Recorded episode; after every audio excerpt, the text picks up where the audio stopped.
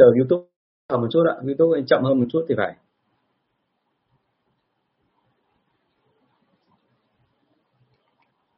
Rồi youtube lên rồi chào cả nhà. À, rất vui gặp lại anh chị trong chương trình à, thường lệ của tôi. Được phát tiếp trên kênh youtube và kênh facebook và thường xuyên từ 9 rưỡi đến 10 tối hàng ngày. À, và ở trên kênh này chúng ta sẽ hàng vâng chào bạn Tài Trung Kiên à, chương trình này thì tôi dành để tặng cho tất cả những bạn của tôi à, những cái người mà ham mê nghề bán hàng nghề quản lý bán hàng cũng như là những học viên cũ của tôi. À, bởi vì đây là chương trình chúng ta sẽ thảo luận rất là sâu liên quan đến những vấn đề mà anh chị gặp phải thường ngày ở trong cái cuộc sống à, và trong cái nghề nghiệp của mình. Thì tôi rất là mong nhận được các câu hỏi liên tục của các anh chị. Và như tôi đã nói uh, trong cái buổi chiều nay là uh, cái chương trình này hôm nay chúng ta sẽ nói nhấn mạnh vào cái phần uh, liên quan đến công việc mà sự kinh nghiệm hàng ngày ở các cái công ty mà là vừa và nhỏ tại Việt Nam và tôi cũng phải nhấn mạnh luôn là đây chương trình này của tôi dành riêng cho công ty vừa và nhỏ chứ không phải là môi trường chuyên nghiệp. Bởi vì uh, thực sự mà nói là phần lớn các doanh nghiệp tại Việt Nam là doanh nghiệp vừa và nhỏ chứ không phải là những cái môi trường chuyên nghiệp giống như là công ty liên doanh của nước ngoài.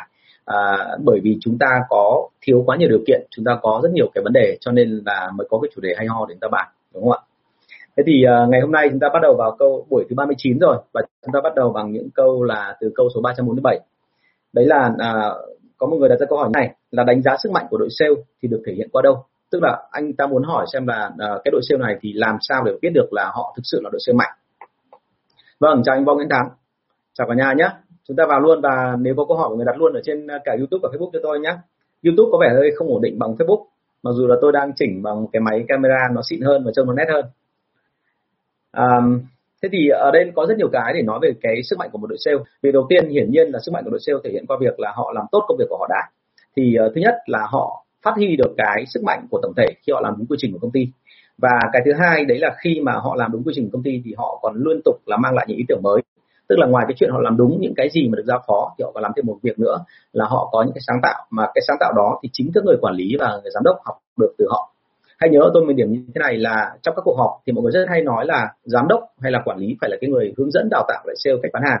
Nhưng mà quan điểm của tôi thì ngược lại bởi vì thực sự mà nói là anh giám đốc và cái anh mà quản lý thì thông thường không có tiếp xúc thị trường thị trường nhiều bằng anh sale.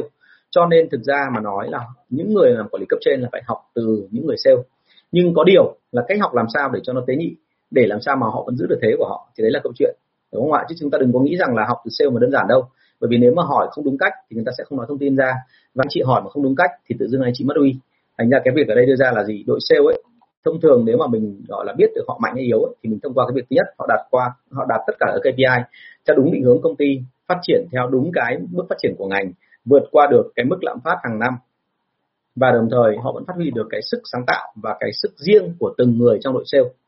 À, điều đó hỏi là phải có cái hệ thống quy trình rất là rõ ràng kỷ luật nó là minh bạch và sau đó rồi còn phải là có cái sự thoải mái và dân chủ nhất định.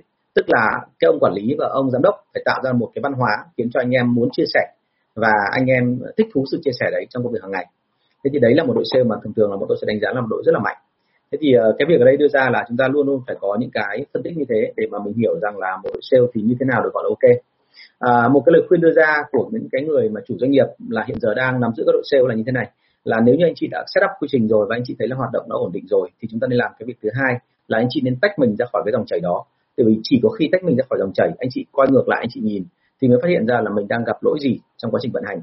Còn nếu mà anh chị nằm ở trong dòng chảy thì thông thường sẽ không tìm hiểu được là như vậy là mình đang vướng ở chỗ nào. Bởi vì mình sẽ tập trung vào chuyện xử lý sự vụ chứ không phải mình nhìn theo cái kiểu khách quan. Ok không ạ? Thì đấy là vấn đề mà tôi hay thấy ở các đội sale thường gặp. À, câu hỏi số 348 chính là cái câu hỏi rất là quan trọng của cái buổi ngày hôm nay. Đấy là mọi người có hỏi tôi về một cái khái niệm đó là sự kiêm nhiệm ở doanh nghiệp. Sự kiêm nhiệm ở doanh nghiệp SME thì có bao nhiêu kiểu? Lợi và hại của nó thì như thế nào? Và cách nào để vượt thoát khỏi dạng đó. Thì thú thực luôn là với tất cả những công ty mà tôi đã từng đào tạo từng từng huấn luyện và cả tư vấn nữa thì tôi thấy có một cái điểm như thế này là sự kiêm nhiệm là cái màu sắc chủ đạo của tất cả những công ty SME à, kiêm nhiệm được hiểu theo nghĩa là một người làm rất nhiều công việc của nhiều người khác thuộc nhiều phòng ban khác. Và à, cái cái sự kiêm nhiệm đấy thì nó rất là đa dạng phong phú và ở mỗi từng công ty thì nó lại có một cái kiểu riêng thế thì uh, phải nói thẳng luôn là chỉ có công ty SME thì thường mới là như thế. Còn các công ty mà thuộc dạng chuyên nghiệp và có cái truyền thống phát triển lâu đời như các tin doanh trốn đúng không ạ? Và họ có cái bộ phận riêng chuyên trách cái phần đó thì công việc nó tức là từng ban ngành đoàn thể từng cái uh, vị trí công việc nó tức là từng ban ngành đoàn thể từng cái uh, vị trí nó đều có những KPI riêng. Và họ biết thích xác là phải làm gì thì chia ra thì sự kiêm nhiệm đầu tiên ở Việt Nam mà tôi rất hay thấy ở các mô hình công ty nhỏ và vừa đấy là đấy là kiêm nhiệm theo kiểu chính thức và không chính thức. Thì đầu tiên phải nói về cái, cái phần mà về chính thức chính thức là gì? Kiêm nhiệm chính thức tức là kiêm nhiệm theo cái kiểu gọi là chúng ta có cái văn bản đàng hoàng phân việc đàng hoàng cho người khác và từ đấy trở đi là người ta làm cả hai việc. Ví dụ như là vừa làm sale lại vừa làm cả cái việc chở hàng hoặc là vừa làm sale lại vừa làm luôn cả chăm sóc khách hàng hoặc là vừa làm sale thì lại làm luôn cả cái việc mà đi gọi là uh, phát triển địa bàn mới hoặc là làm công việc nào đấy liên quan đến gần như kiểu công việc của sales thế thì cái kiểu chính thức đó nó cũng là giấy tờ thôi, chứ còn chưa chắc nó đã có đủ về cái chuyện là KPI và cái kiểu thứ hai là cái kiểu mà phân biệt không chính thức. Không chính thức là sao? Tức là đang là một ông sale với ông Tùng chẳng hạn đang làm. Tự nhiên sếp cảm thấy là hình như ông Tùng làm trễ thời gian. Ông Tùng mới làm chỉ khoảng độ năm, sáu tiếng một ngày thôi. Thế là ngày tức sếp gọi lên, sếp bảo luôn là Tùng ơi, em có thể giúp anh việc này khoảng độ năm, sáu tiếng một ngày thôi. Thế là ngày tức sếp gọi lên, sếp bảo luôn là Tùng ơi, em có thể giúp anh việc này được không? Thì ông Tùng hỏi là có việc gì thế hả sếp? Thì ông kia bảo là anh đang cần tìm hiểu thông tin về đối tượng mà đối thủ cạnh tranh của mình và có tất cả ba đối tượng như thế này, ba công ty như thế này ở trong cái khu vực của mình thôi. Em có thể kiểm tra giúp anh được không? Có thể kiểm tra trực tiếp hoặc là online hoặc là offline. Và tôi nhận cái việc đó thì lúc em có thể kiểm tra giúp anh được không? Có thể kiểm tra trực tiếp hoặc là online hoặc là offline. Và tôi nhận cái việc đó thì lúc đó là tôi có kinh nghiệm thêm cái việc là thăm dò thị trường và thăm dò đối thủ cạnh tranh. Nhưng thực ra cái sự thăm dò đấy là nó chả có một cái gọi là mục tiêu nào đấy cụ thể cả. Ông sếp giao việc theo cái kiểu nó khá là đơn và ở nhiều doanh nghiệp Việt Nam có một cái gọi là mục tiêu nào đấy cụ thể cả. Ông sếp giao việc theo cái kiểu nó khá là đơn và ở nhiều doanh nghiệp Việt Nam mình thì chuyện này xảy ra thường xuyên. Tức là ở đây là anh đang có việc cần nhờ và chú giúp anh. Còn lại thì chú cảm thấy như thế nào phải thì chú cứ làm. Thế thì đấy là cái kiểu mà giao việc gọi là tiếp nhận theo kiểu chính thức và không chính thức. Thì cả hai cái này ấy, thì phần lớn là nó đều dừng ở chỗ là nó không. Như vậy là nhân viên sẽ làm tốt cái phần việc của họ thế thì cái này là cái mà mình thấy hiểu ngay là nếu mà kiểu kiểu này thì xảy ra hiện tượng rất là hay gặp. Là khi mà sếp hỏi là cái việc này làm đến đâu rồi, thì ngay lập tức là cái ông đang kiêm nhiệm cái ông sẽ quay sang và ông nói một câu là, anh ạ, cái này em đang bận, bởi vì là từ từ em làm sau, vì em đang vướng này, vướng cái kia. Và nếu như giao càng nhiều việc thì ông càng có nhiều cớ để ông trì hoãn cái việc đó được thực hiện đúng theo cái mục đích của sếp. Mặc dù ban đầu sếp nói là cuối tuần này cần phải có, đúng không và không phải chỉ có mỗi như thế, mà nó còn liên quan đến câu chuyện là khi mà họ làm như thế thì cái chất lượng công việc nó cũng không ra hệ thống gì hết. Bởi vì là họ làm theo cái gọi là thế thì cái chất lượng công việc nó cũng không ra hệ thống gì hết. Bởi vì là họ làm theo cái gọi là lương tâm của họ đến đâu thì họ làm đến đấy. Và thậm chí đôi khi ngược lại là lương tâm của họ rất là cao, nhưng mà cái trình độ của họ không có thì họ lại làm theo cái kiểu nó rất là ờ đúng không?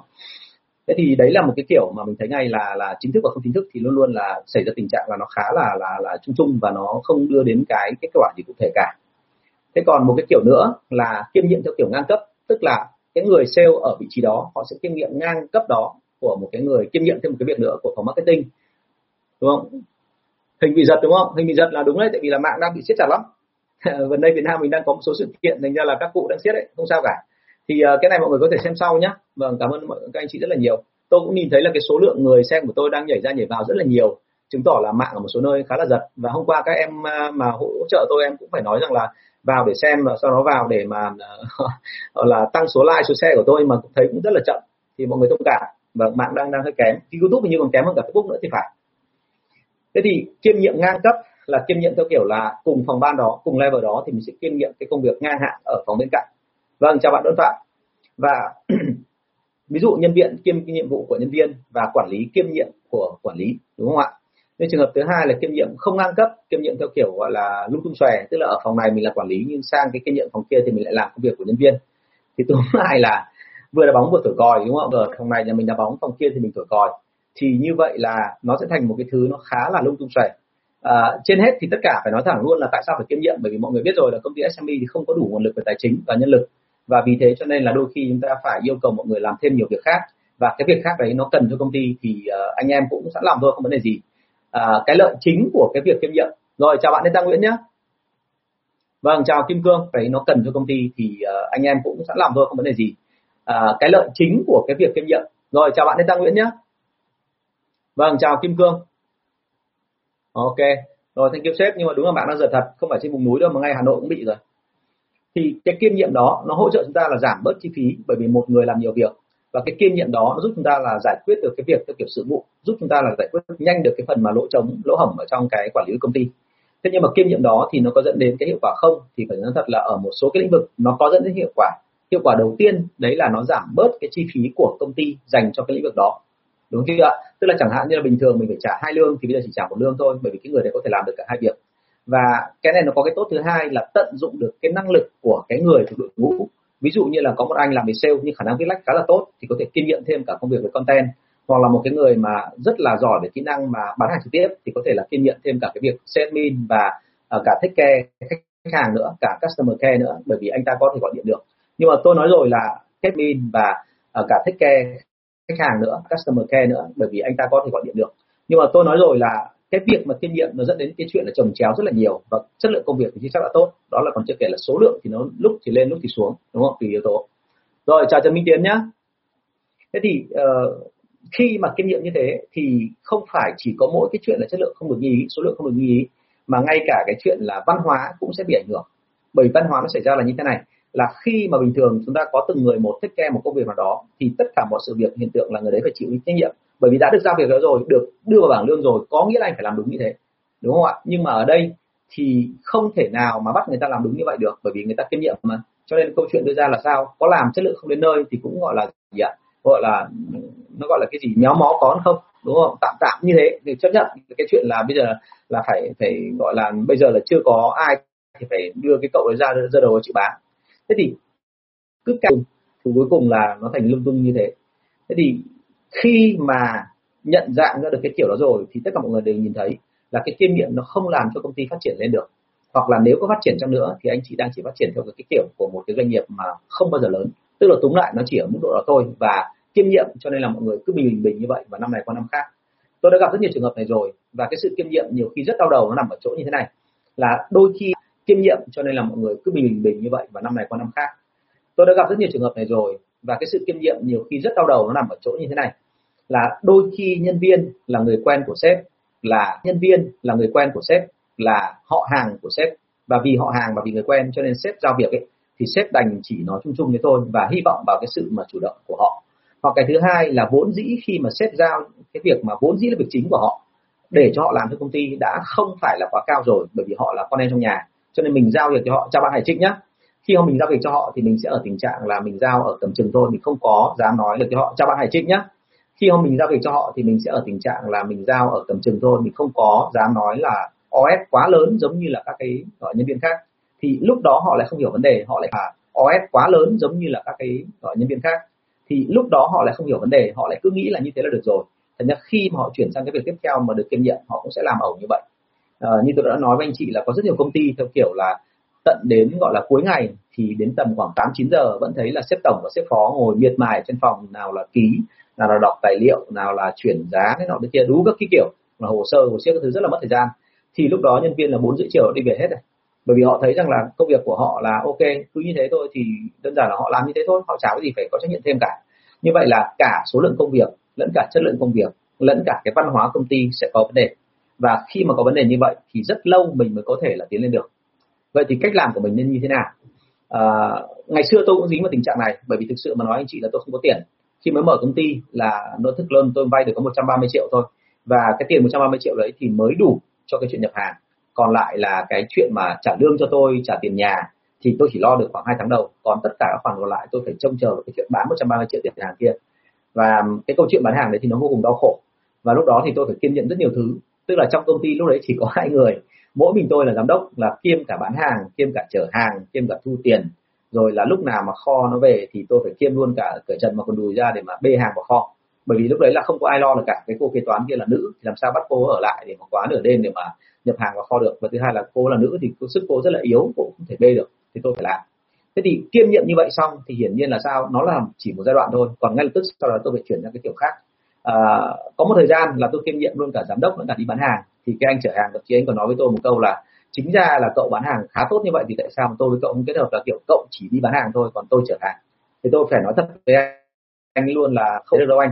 Bây giờ cái việc là gì trong thời gian này em đang còn thiếu người thì em phải đi bán hàng thôi. Nhưng còn về lâu về dài phải là có nhân viên. Chứ nếu mà em làm như thế này thì cái giới hạn nó cũng chỉ đến ngưỡng nào đấy thôi không thể nào làm tiếp được. Làm thêm như thế thì gần như mình sẽ không có thời gian để lập định hướng không có thời gian để nhập hàng không có thời gian để nghiên cứu thị trường thì làm sao mà công ty phát triển được? Và tôi làm đúng như thế thì đây cũng là cái để chia sẻ để mọi người hiểu là bây giờ chúng ta thoát ra khỏi cái cảnh kinh nghiệm đấy thì thoát kiểu gì. À, đầu tiên mình phải chấp nhận cái thực tại đã là ok bây giờ mình đang kiêm nhiệm công việc đó và bây giờ mình phải ghi nhận xem là cái kiêm nhiệm đó trong cái bối cảnh rất là nhỏ như vậy rất là lộn xộn như vậy thì nó tạo ra chúng ta một cái khoản lãi khoảng bao nhiêu. Tức là mình phải thừa nhận là bây giờ nó có cái dở nhưng mà cái dở đấy thì nó có tạo ra lãi hay là không tạo ra lãi ghi rõ ra sau khi mà ghi rõ ra đây xong rồi, thì mình bắt đầu phải dần dần là lượng hóa toàn bộ các công việc của những người làm chuẩn hóa đó, của những người làm kiêm nhiệm đó. Lượng hóa là sao? Tức là ví dụ anh kiêm thêm cái công việc làm content, thì bây giờ một ngày anh phải viết được bao nhiêu bài? Anh kiêm thêm cái công việc là đi thăm dò thị trường, thì bây giờ anh phải thăm dò thị trường những cái đối tượng nào? Đối tượng trung gian hay là end user? Đúng không? Hay là thậm chí anh thăm dò đối thủ cạnh tranh, thì bây giờ anh chỉ phải biết được thông tin gì về đối thủ cạnh tranh và sao giữ nguyên như vậy? Và sau cùng là sao? Mình sẽ biến từ từ những cái người mà ví dụ như là mình thấy là hai, ba người kiêm nhiệm thì bắt đầu là giảm bớt đi một cái công việc nào đó, tăng cái công việc chính của họ lên hoặc là tăng công việc kiêm nhiệm lên để họ rõ ràng ra là một là hất hẳn công việc chính, hai là hất hẳn sang cái công việc kiêm nhiệm thì như vậy là sau đấy họ sẽ khá hơn. Ví dụ như là cái cô mà ờ, cô kế toán của tôi, ngày xưa thì bán hàng kém thì không có việc gì cả thì tôi sẽ giao luôn cho cô cái việc gì là bây giờ em kiêm cả lễ tân, em kiêm cả về phòng nhân sự. Lúc nào cũng ghi là gửi về là Mister này nọ ở, Miss này nọ ở phòng ở nhân sự. Nhưng thực ra làm gì có ai, có mỗi mình tôi có kế toán tức là khi tôi ra ngoài bán hàng thì khi có người nào đến đến à, cô đặt lịch hẹn xong mà người ta đến người ta xin việc thì cô sẽ trực tiếp là người đặt ra các câu hỏi phỏng vấn theo cái form tôi cho sẵn. Rồi là những cái bài kiểm tra mà tôi cho sẵn và cô ấy làm và cô đánh giá sau đó cô báo với tôi là được từng này điểm rồi anh này đạt anh kia không đạt đơn giản có thế thôi. Thế nhưng mà sau đó rồi thì khi mà bắt đầu có thêm nhân sự thì tôi bắt đầu tách ra và cô kế toán làm riêng việc của cô kế toán. Còn cái người làm sales admin làm riêng việc của người sales admin rồi những cái người mà làm theo kiểu là hơi có tí quảng cáo ở trên mạng theo kiểu thô sơ của tôi ngày xưa là đăng tin ở trên những cái mà trang web mà như kiểu giao vặt và miễn phí thì bọn tôi lại làm cái việc đấy riêng. Thế thì cứ như vậy lần dần là cái tổ chức của mình sẽ mở rộng ra. Và tôi nói luôn là hiển nhiên là cái không kiêm nhiệm thì bao giờ tốt hơn cái kiêm nhiệm. À, bởi vì đơn giản là cái cá nhân họ tập trung vào một công việc thì họ làm sẽ chuyên sâu hơn. Và cái thứ hai là cái số lượng công việc cũng như chất lượng công việc mình có thể là dùng cái KPI thông qua cơ sở, thông qua cái cơ chế lương để mình ép cho họ công việc nó phải tốt hơn và tại sao phải tốt hơn? Bởi vì đơn giản là nếu như không làm tốt hơn thì hiển nhiên là cái lợi của chúng ta không tăng đúng không? Hãy nhớ là doanh nghiệp mà không làm tốt hơn chỉ cần một tiếng thôi hoặc là thậm chí là một kỳ thôi khoảng 3 tháng là cùng mà nó không tăng thì hiển nhiên lúc đấy là nó chỉ có đi xuống chứ nó không tăng được nữa. Thành ra chúng ta liên tục phải có cái phần này. Thế thì ờ, đấy là toàn bộ các cái phần mà liên quan đến phần kiêm nhiệm mà tôi muốn chia sẻ với anh chị. Bởi vì là các doanh nghiệp Việt Nam mình bây giờ ấy là kiêm nhiệm khá là nhiều. Và đôi khi kiêm nhiệm xong thì ngay cả ông sếp ấy, bản thân ông sếp là kiêm nhiệm nhiều nhất ông sếp là cứ thấy nhân viên không làm được, thôi mày đưa đây để tao làm. Thì chính cái chuyện mà kiêm nhiệm cái kiểu như vậy, thậm chí kiêm nhiệm cái kiểu sự vụ như vậy, thì nó dẫn đến cái chuyện là cái văn hóa nó vô cùng tồi tệ trong các công ty. Tôi đã từng nhìn thấy có một số anh nhân viên, anh lợi dụng cái đó của sếp.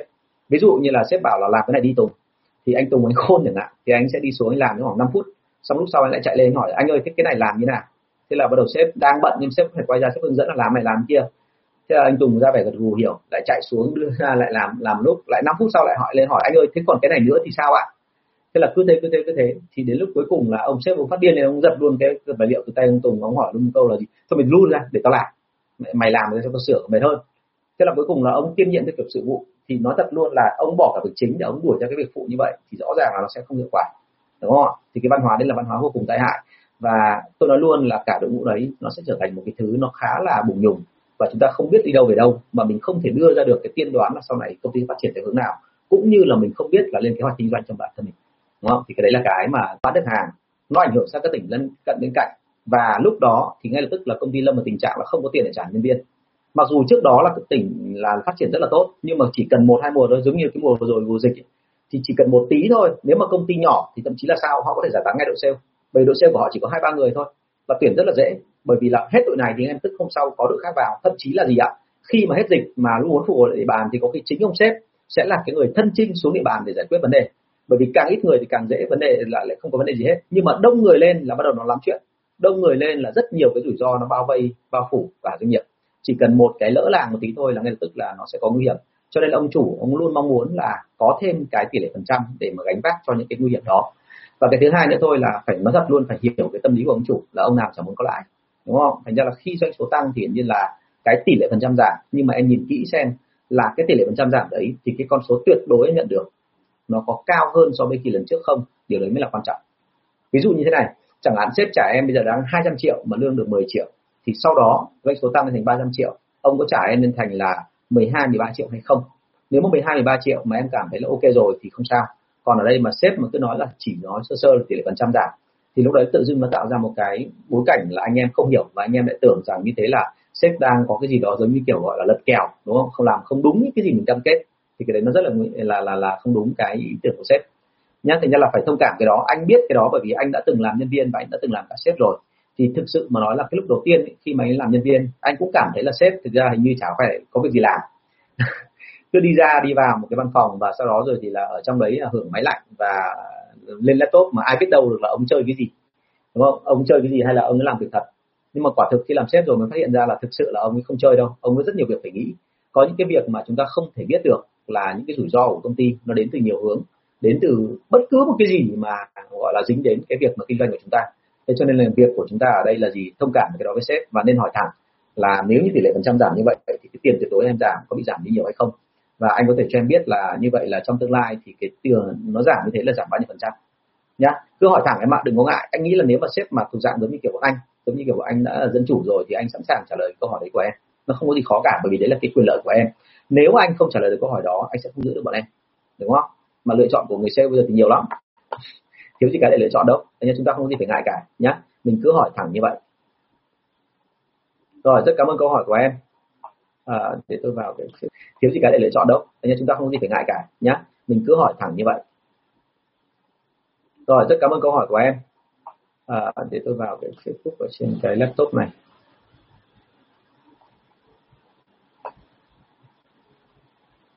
Đúng là mạng chậm thật. Ở trên Facebook mà đây là mạng ở nhà tôi mạng rất là mạnh nhưng mà vẫn còn như thế này. Vâng. Qua câu hỏi thì đặt luôn ở đây nhá.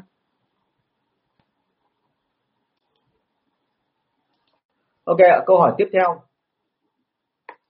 là câu hỏi số 349 ạ. Đấy là câu hỏi có cái nội dung như sau. Một quản lý của đội C bên em vừa mới xin nghỉ về, vì nghỉ về à để về quản lý doanh nghiệp gia đình em nên tuyển người từ ngoài vào hay chọn người bên trong công ty ạ tức là thay thế cho vị trí đó, đúng không tức là bây giờ em đang nâng một người ờ, gọi là một người mất đi thì bây giờ phải nâng người khác lên hay là hoặc là chọn từ bên ngoài vào uh, hai cái lối này thực ra là cái gì nó có hai cái dở cả.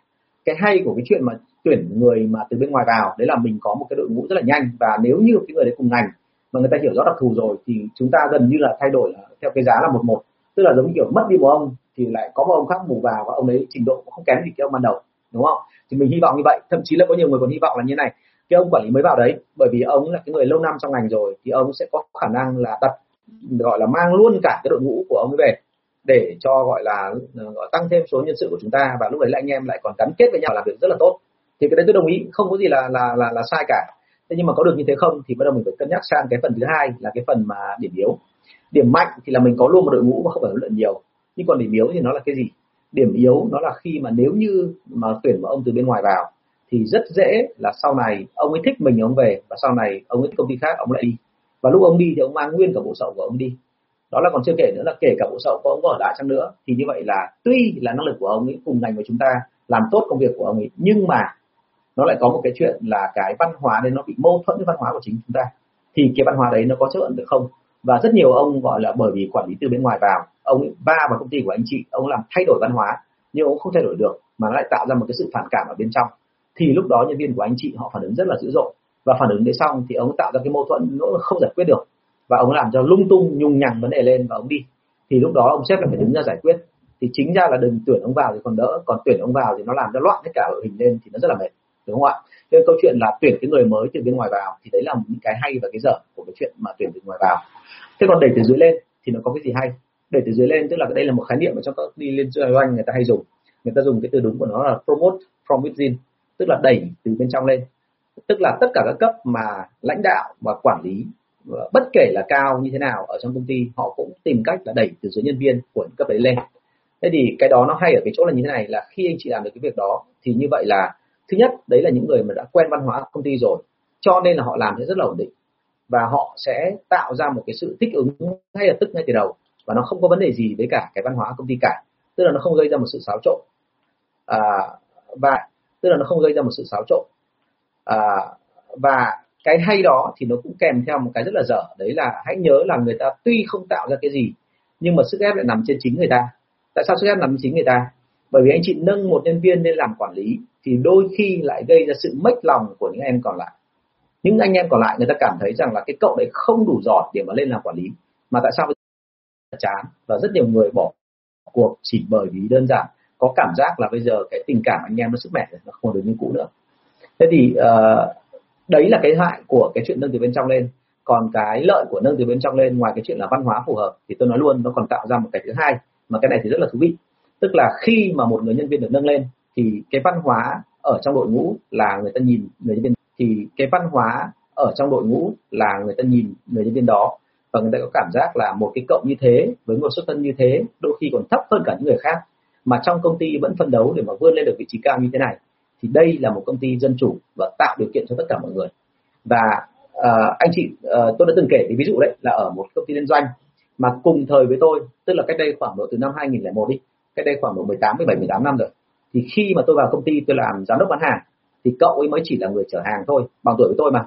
Và cậu mới chỉ học xong lớp 12 thế nhưng mà bởi vì cái điều kiện cậu là không có điều kiện để học thêm thế nên cậu phải đi làm thì cậu chỉ làm ở vị trí là chở hàng thôi nhưng nếu như bây giờ, sau khoảng 18 19 năm mà tôi quay lại cái hệ thống liên doanh để tôi làm, bởi tôi đã có một cái khoảng thời gian giãn cách ra và tôi không làm ở liên doanh nữa, thì trước đây tôi là giám đốc nhưng bây giờ tôi quay trở lại. Thì trước đây tôi là giám đốc nhưng bây giờ tôi quay trở lại, thì rất dễ là tôi sẽ bị thử thách. Và một cái thử thách đầu tiên, đấy là tôi phải làm gì? Tôi phải là đứng dưới quyền cậu ấy. Bởi vì đến bây giờ cậu là phó tổng của cái công ty tập đoàn rất là lớn kia. Còn tôi có quay trở lại chăng nữa cũng chỉ là giám đốc bộ phận thôi. Tôi không thể nào mà lại ở vị trí mà ngang bằng với cậu được đúng không ạ? Thế cho nên là câu chuyện đưa ra là cùng cái văn hóa như vậy, nhưng mà nếu mà đẩy từ dưới lên thì mình sẽ thấy ngay là nó tạo ra một cái động lực rất là lớn. Bởi vì mọi người đã nhìn thấy một tấm gương nhãn tiền rồi, là cái cậu đó đi từ cấp thấp đến cấp cao được, thì mình đâu có kém cậu cái gì đâu. Thế nên mình hoàn toàn có khả năng phấn đấu để đi lên. Tức là mình tạo ra một cái ấn tượng, tạo ra một cái văn hóa, tạo ra một cái niềm tin rất là mạnh ở trong tổ chức. Và càng như thế thì cái tổ chức đấy càng giữ được nhiều người hơn và càng phát triển tốt hơn đấy thì ờ, đấy là cái hai cái mà anh phân tích để em nhìn thấy là vậy thì em chọn từ ngoài vào hay là em nâng từ dưới lên? Cái gì nó cũng có cái dở cái gì nó cũng có cái cái gọi là cái hay. À, cũng phải bổ sung thêm một cái là thông thường ở trong doanh nghiệp Việt Nam mình tại sao mà cái chuyện mà đẩy từ dưới lên thì thường là khó khăn hơn? Bởi vì một lẽ như thế này là chúng ta không có một hệ thống đào tạo và huấn luyện đầy đủ và chúng ta không có cái phần mô tả công việc cũng như là cái hoạch định cụ thể về những cái phần huấn luyện đấy là cái người nhân viên thì phải làm những chức năng gì có những cái kỹ năng gì người quản lý thì phải có chức năng gì và kỹ năng gì và phải làm ra làm sao đạt được chỉ tiêu gì thì mới được lên làm quản lý. Thì thành ra là khi mà nâng lên làm quản lý từ một vị trí nhân viên anh em rất hay bị ở trạng thái là có cảm giác mình bị thả ra cho tập bơi. Tức là giống như kiểu là ông sếp ông vứt mình xuống nước ấy, bơi được thì bơi mà không bơi được chìm. Thế là cuối cùng là anh em cảm thấy bị bị sao động sao động tinh thần và lúc đấy là không giữ được bình tĩnh thì lúc đấy là đôi khi là nhiều người là bỏ cuộc. Um, và rất nhiều trường hợp xảy ra ngay cả doanh nghiệp của tôi đã từng gặp cái đó rồi, khi mà tôi chưa có hệ thống huấn luyện đó. Đấy là khi mà tôi nâng một người đến làm quản lý, hỏi khắp cả anh em, hỏi 10 12 anh em ở đây là anh em nào muốn lên làm quản lý? Thì gần như không ông nào dám giơ tay. Vì khi mà ông nghe cái chuyện là làm quản lý là ông hình dung trong đầu là quản lý là rất nặng nề, quản lý là rơi đầu chịu bán quản lý là phải chịu đựng ờ, sức ép cùng với cả ông tù bình thường thì ông vẫn nói là tôi rất là sướng và ông, gọi là, phó của tôi cũng rất là sướng. Nhưng mà khi mà đòi hỏi nâng lên thì họ luôn có cảm giác là thôi, nói thì nói thế thôi, chứ còn sướng là sướng, kiểu các sếp được gọi là ăn hơn mình tí thôi chứ còn thực ra là thời gian làm gì có. Suốt ngày thấy mặt mũi cao có ngồi trong phòng họp thì làm gì mà mà sung sướng.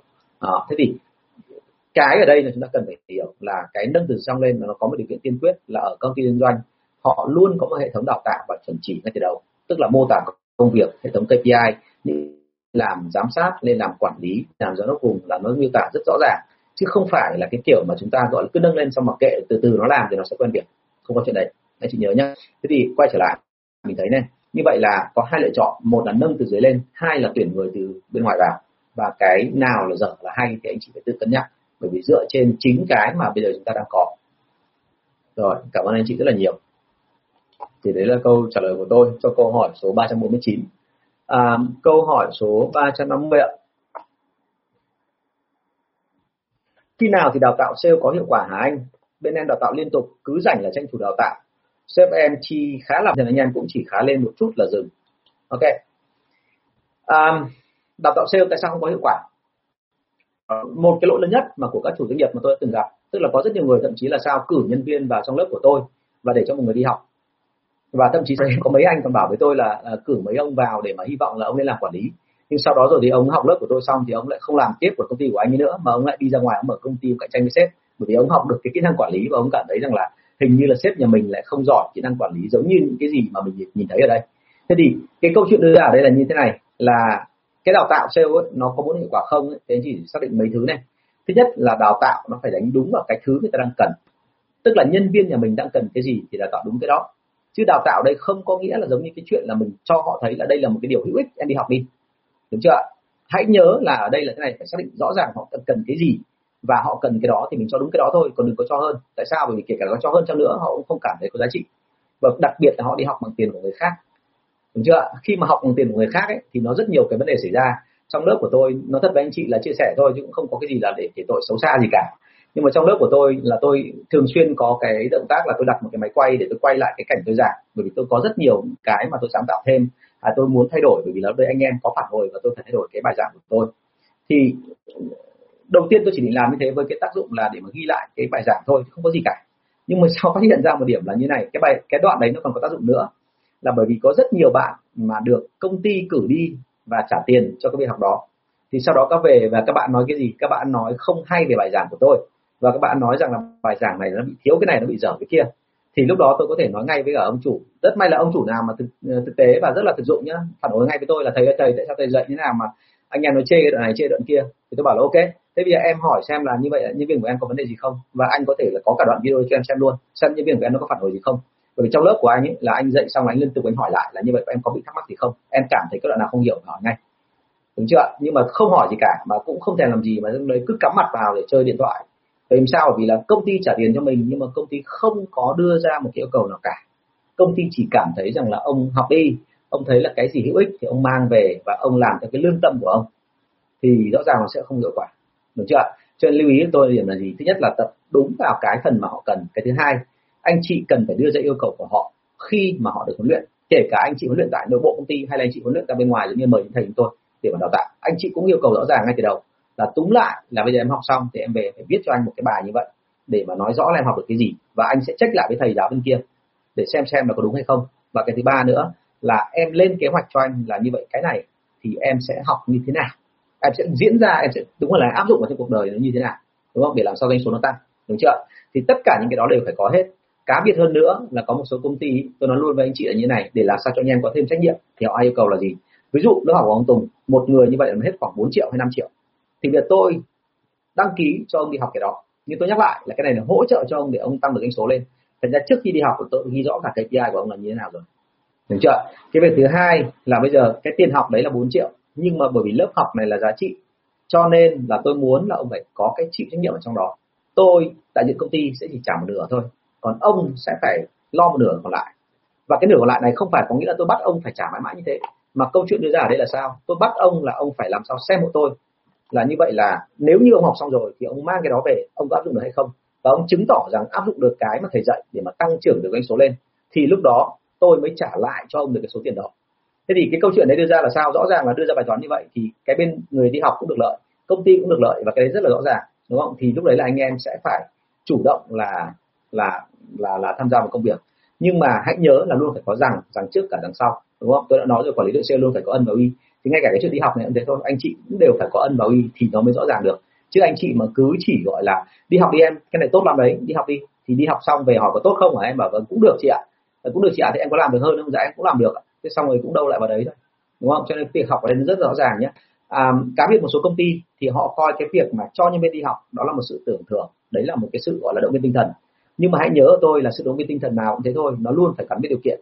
Phải có điều kiện thì anh anh em mới chịu làm đúng không? Và ờ, đừng có cãi nhau với tôi về cái đoạn này bởi vì ngay cả ông trần ông vượng ấy ông vượng vincom ấy ông cũng sẽ nói một câu là sao ạ? Trong mọi trường hợp nếu mà không bị bắt thì trái làm cả kể cả tôi đúng chưa thành ra cái việc này đôi khi người ta sẽ bảo là không cần đi học đâu nhưng mà anh chị đã ấn người ta vào đi học thì phải coi đấy là cái việc mà nghiễm nhiên họ phải làm. Và sau đó rồi phải có một loạt điều kiện ở bên sau để mà để họ phải nỗ lực để vươn lên. Ok. Vâng. Ok chào bạn lê minh trung. Mà cao thủ đặt câu hỏi lại vào rồi. Để tôi sẽ đọc câu hỏi của, của em luôn nhé à, với ngành hàng thời trang bán lẻ giảm mở chuỗi đa số các công ty không có sale mà chỉ có chăm sóc khách hàng để chốt đơn facebook thương mại điện tử có web. Vậy có cần thiết có đội sale hay không? Vì sao? Ok. Cần em nhé vì sao? Bởi vì đội sale mục tiêu của họ là chốt đơn hàng còn cái chăm sóc khách hàng của em ấy, đôi khi họ chỉ hỏi là như vậy là anh có hài lòng không? Anh có thích thú với sản phẩm dịch vụ của em không? Thì đôi khi cái đó nó chỉ thỏa mãn được một cái yêu cầu ban đầu của mình thôi, đấy là mình chỉ thăm dò theo kiểu định tính.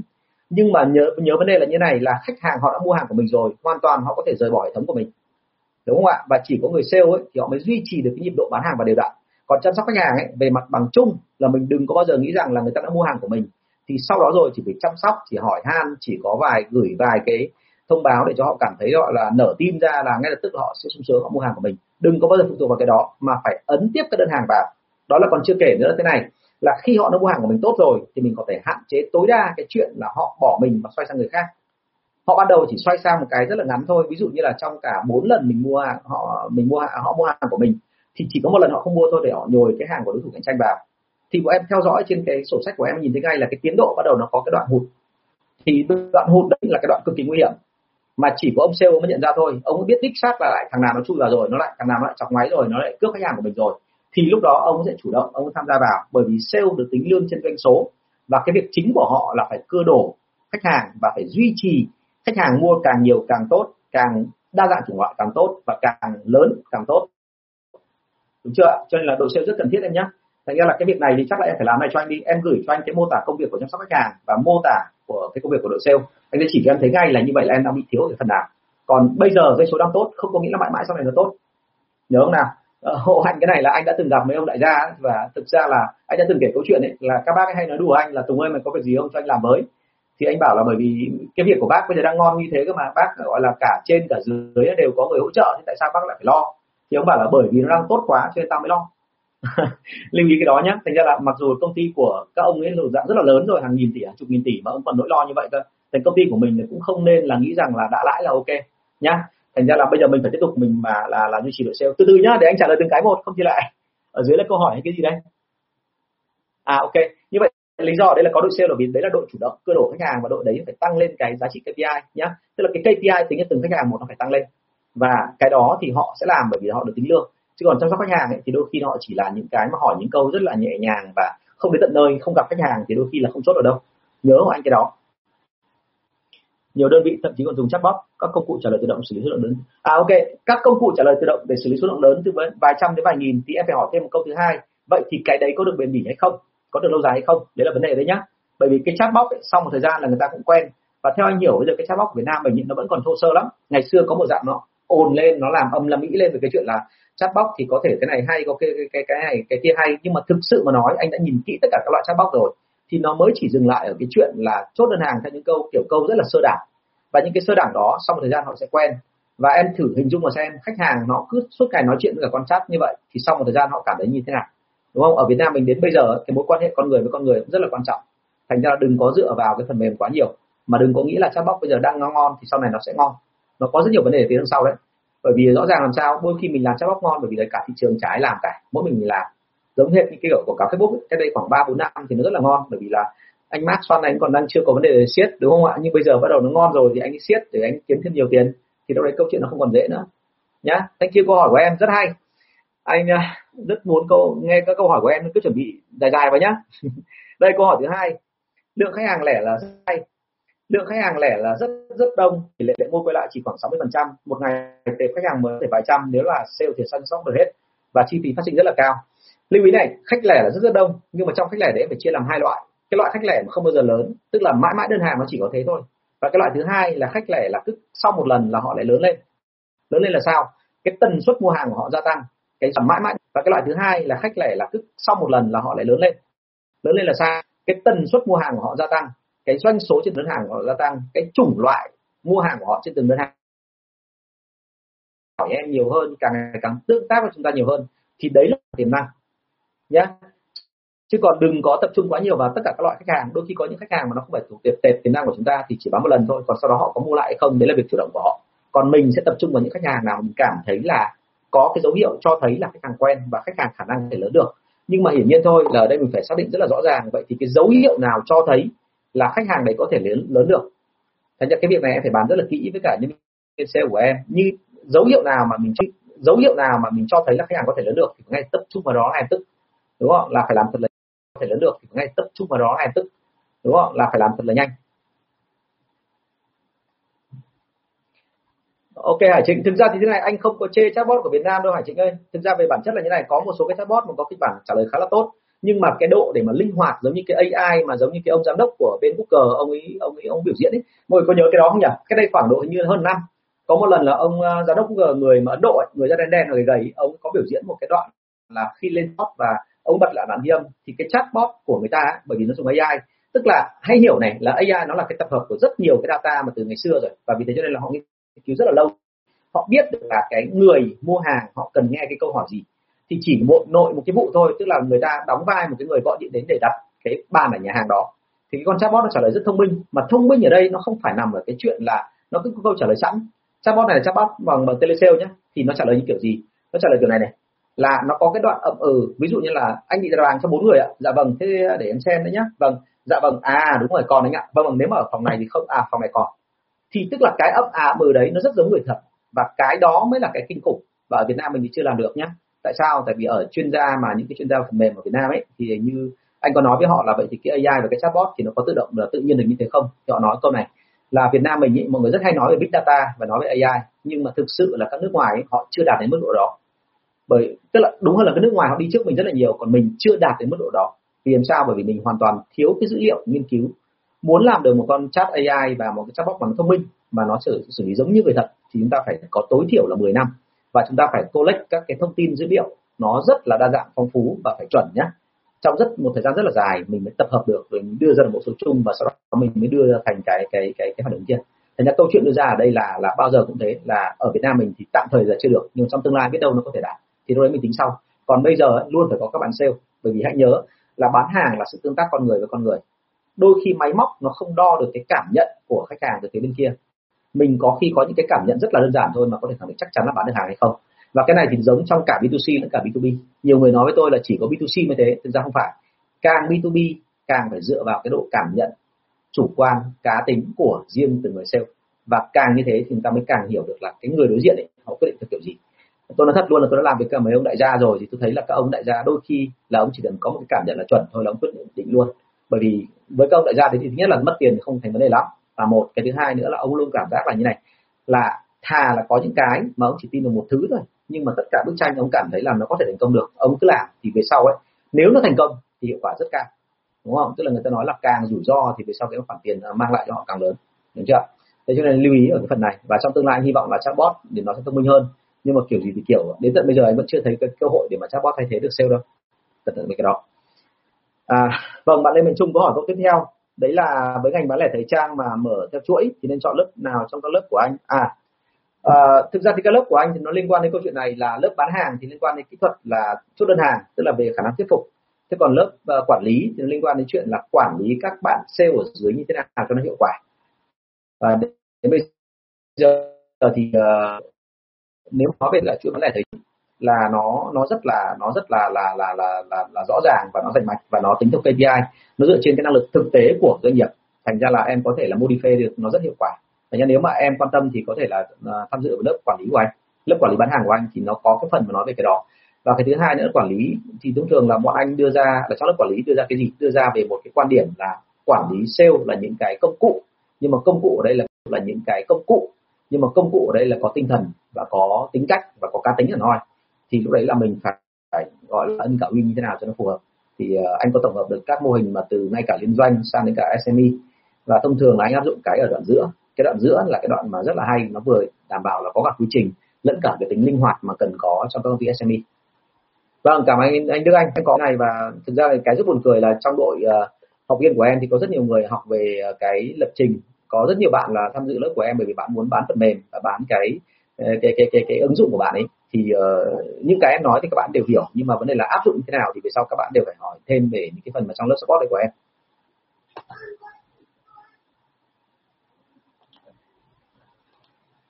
Ok câu hỏi số 351 ạ. À, hệ thống cửa hàng của em có camera quay và ghi âm nhưng dù các bạn làm đúng quy trình rồi mà doanh số vẫn không tăng là do vấn đề gì ạ?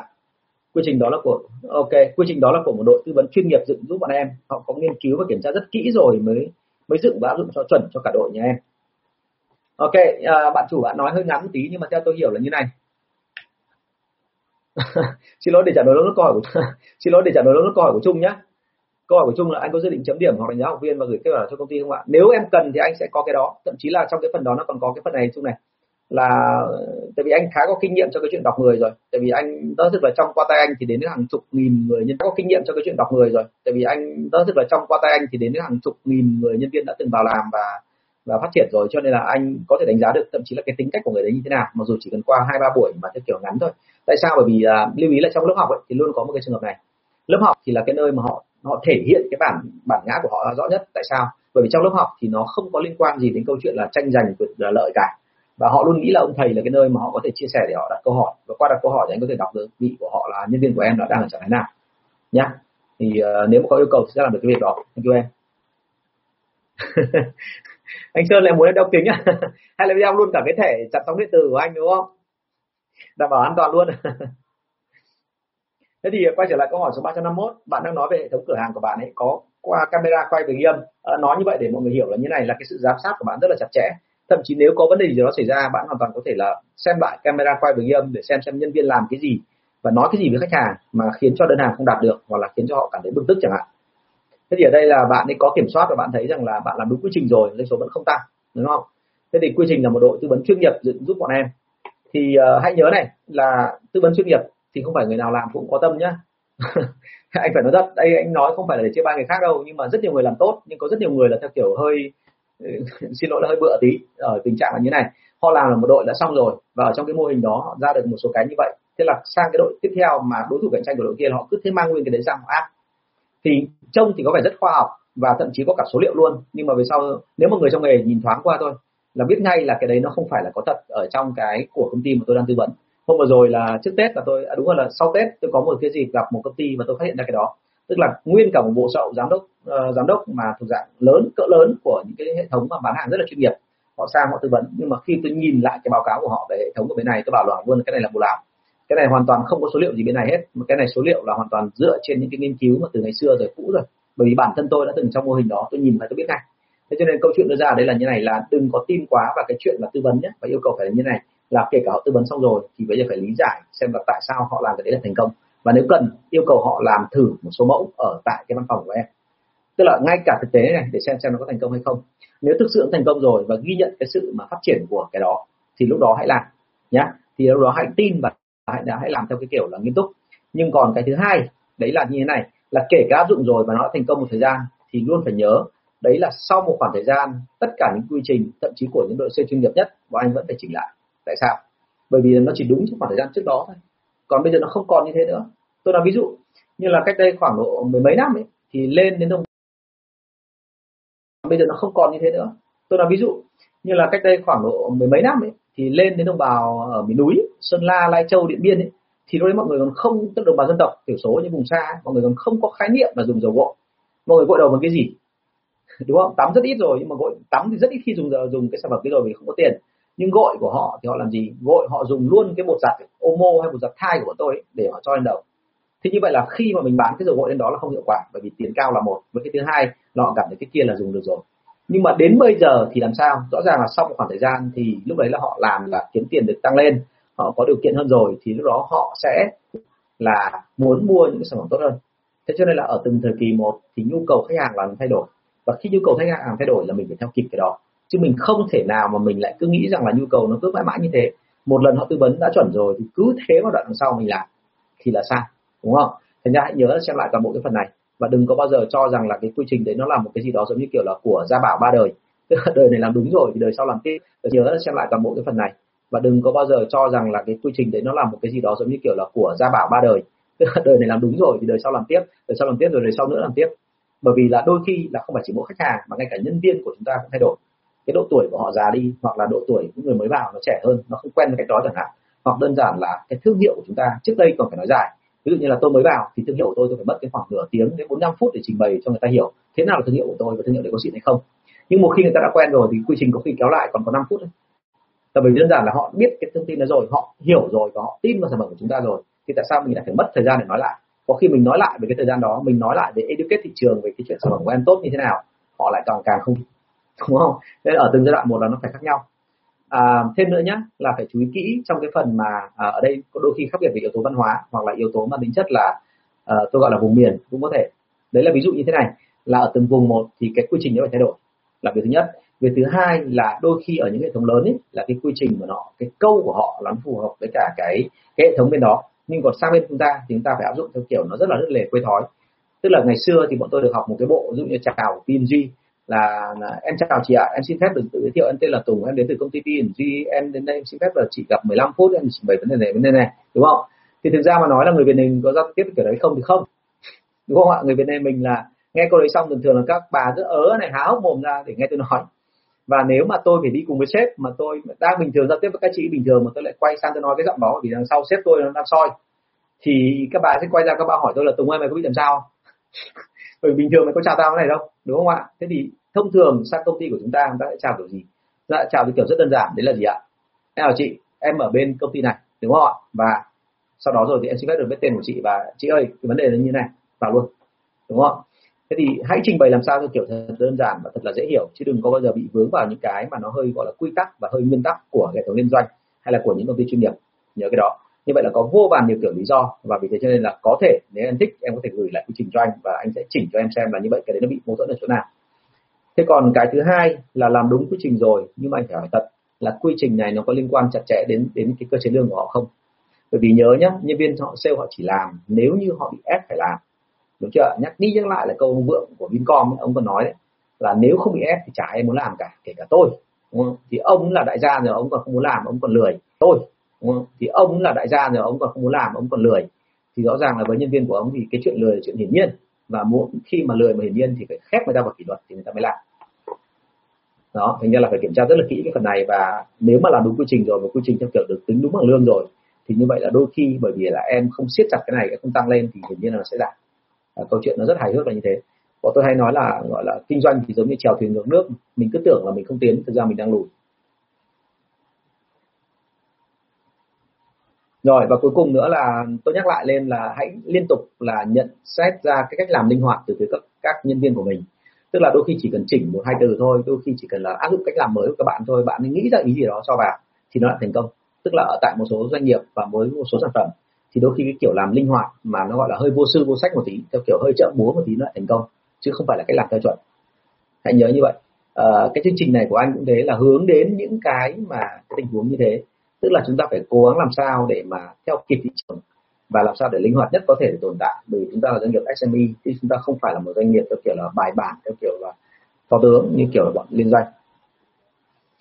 À, câu hỏi số 352 bên em khách hàng thường mua lại nhiều lần nhưng có nhiều khách quá đâm ra bọn em không kiểm soát được nhân viên có chăm sóc họ không? Nếu ép quá thì nhân viên lại chỉ chăm sóc khách mua đơn hàng lớn và bỏ qua khách mua đơn hàng nhỏ.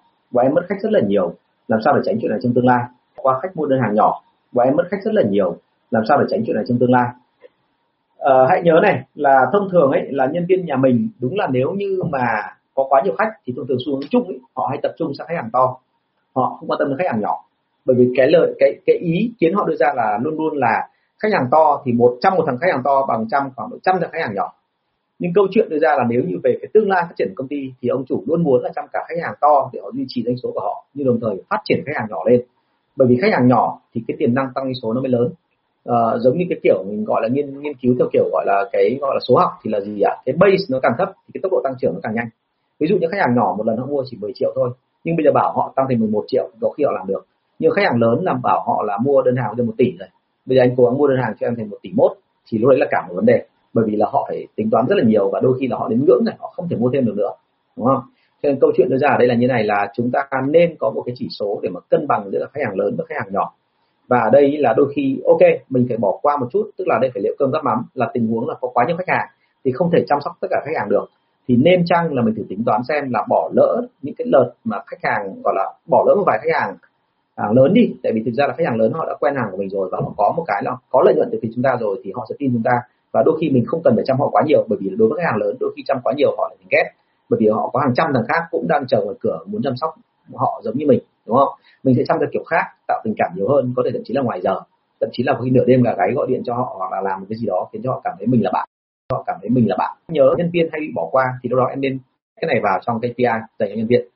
Và phải tính kỹ thời gian, bởi vì cái thời gian này là bao giờ cũng thế.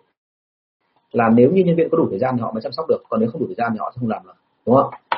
Phải tính cái đó nhá ok câu hỏi của bạn Trung. Để anh mở lại cái Facebook cái. Facebook tự nhiên ở trên trên trên điện thoại để anh nhìn thấy nhưng mà đây à ok. Anh Tùng cho em hỏi ngoài đặt các câu hỏi xung quanh phòng sale nếu hỏi các vấn đề khác hoặc phòng ban khác có sợ bị loãng không? Ờ, anh chưa hiểu lắm là là hỏi ai em? Hỏi câu hỏi xung quanh phòng sale là như nào nhỉ? Em có thể nói kỹ hơn được không? Anh chưa hiểu vấn đề này lắm đâu uh, tự dưng tại vì là anh vừa đang trả lời câu hỏi khác bây giờ em quay lại anh không có anh còn chưa nhớ cái bối cảnh lúc nãy là anh em mình trả lời với nhau thì là cái cái vấn đề nó là cái gì? Hỏi kỹ hơn nhá. Ok anh vẫn đang đứng đây thôi thì anh sẽ trả lời câu hỏi trước khác xong rồi em em nói kỹ hơn cho anh thì anh mới hiểu được chứ còn anh đang đang bị uh, trả lời câu khác anh quay trở lại bối cảnh nó hơi bị loãng tí. Công ty em bước sang năm thứ ba ngoài Hà Nội giờ đã tấn công với các tỉnh ở miền Bắc. Câu hỏi số 353 Ờ, là các quản lý ở tỉnh của em toàn tuyển mới tuyển em chưa biết là để chỉ tiêu doanh số bao nhiêu cho phù hợp. À, thế thì thế này nó có một cách mà khá là hiệu quả mà nếu như em uh, chưa tính ra được là cái tiềm năng của địa bàn tỉnh ấy là bao nhiêu thì em có thể làm theo cách như này là một trong những kiểu thô thô thiển nhất thì là mình tính theo cái số lượng là dân số ở từng vùng. Ví dụ như là dân số ở uh, Thái Bình thì nó gấp đôi dân số ở Nam Định thì như vậy là dân số của Thái Bình khả năng cao sẽ cao hơn Nam Định đúng không? À, thế còn cái thứ hai là cái lứa tuổi của cái người mà độ tuổi đó thì mình cũng tính cái kiểu như vậy. Nhưng mà sau đó mình phải tính thêm nữa là cái di dân cơ học nữa đúng không? Di dân là theo kiểu là người ta không ở đấy mà người ta lại đi sang tỉnh khác thì như vậy doanh số thuộc về tỉnh khác thôi chứ không phải thuộc tỉnh đó. Thì đấy là một kiểu nhá. Kiểu thứ hai em có thể làm động tác là như này là yêu cầu họ đi kiểm tra họ đi giả soát sơ lược và sau đó đưa cho em được cái con số một ước chừng họ có thể làm. Và em hỏi kỹ họ là tại làm sao họ đưa ra con ước chừng sơ lược đó đúng không? Bởi vì là cái cái cái con số ước chừng sơ lược đó họ tính dựa vào cái gì? Là số lượng định lượng là một. Định tính là hai. Sorry mọi người. Là số lượng là định lượng là một. Định tính là hai. Sorry mọi người. À ok, không có vấn đề gì đâu chung ơi. Bởi vì là anh có thể trả lời đến đâu thì anh trả lời thôi. Nhưng mà nhắc lại luôn là những cái lĩnh vực khác anh không phải quá chuyên nhé bởi vì em mà hỏi sâu về cái chuyện là nhân sự thì có ok, nhưng mà kế toán với dòng tiền ấy là anh không giỏi lắm về tài chính đâu thành ra đừng có hỏi quá sâu anh chỉ biết một số cái nguyên lý trong cái chuyện điều phối với cả phòng kế toán để làm sao mà đơn hàng nó về kịp. Thứ hai là vòng quay công ty nhanh nhất có thể thôi. Nhưng mà tốt nhất là nếu những cái này thì đừng có ngại vì anh em mình đã trao đổi qua qua chat rồi. Hôm qua anh mới biết là, là em cũng là đang làm cùng với cả một ông em mà ngày xưa học võ hôm qua anh mới biết là, là em cũng là đang làm cùng với cả một ông em mà ngày xưa học võ cùng chỗ với anh. Thì uh, em có thể là đặt câu hỏi qua inbox nhé để sau đó thì mình trả lời nó kỹ hơn. Thank you em đừng đặt câu hỏi đây em ạ nếu mà ở đây thì ở ừ, anh sợ là nó đúng là có thể mọi người đang quan sát về về chủ đề sale bây giờ mọi người quay sang cái chủ đề khác có khi mọi người chưa chắc thích. Nhân sự thì ok nhưng mà còn kế toán tài chính thì những cái gì liên quan đến phòng sale thôi.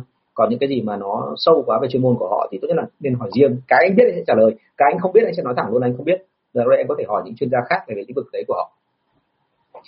À, như vậy là mình thấy này quản lý họ mới tuyển về thì bây giờ muốn làm sao áp doanh số thì đầu tiên phải nên hỏi họ đã. Hỏi chính các cái quản lý ở tỉnh đó để xem họ đánh giá như thế nào và sau đó rồi thì nghĩa là mình phải căn vào các con số. Bởi vì ở đây bọn người là thực ra ấy, không cái vấn đề nó không nảy nằm ở cái chuyện là là quản lý mới tuyển đâu mà nằm ở chỗ là anh chị không nắm được các thông số thị trường.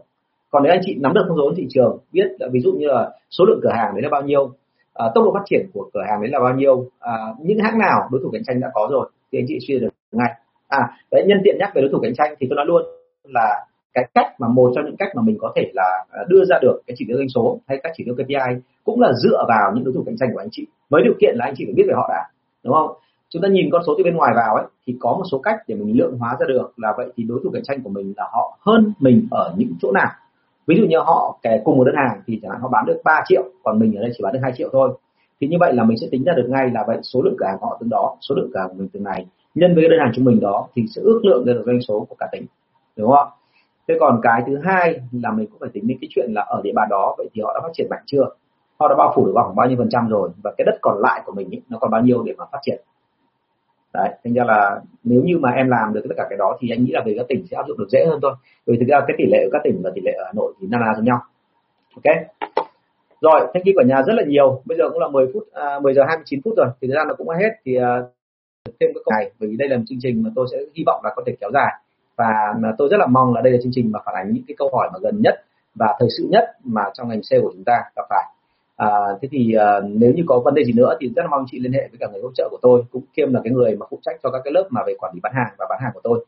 Thì à, nếu như có vấn đề gì nữa thì rất là mong chị liên hệ với cả người hỗ trợ của tôi cũng kiêm là cái người mà phụ trách cho các cái lớp mà về quản lý bán hàng và bán hàng của tôi.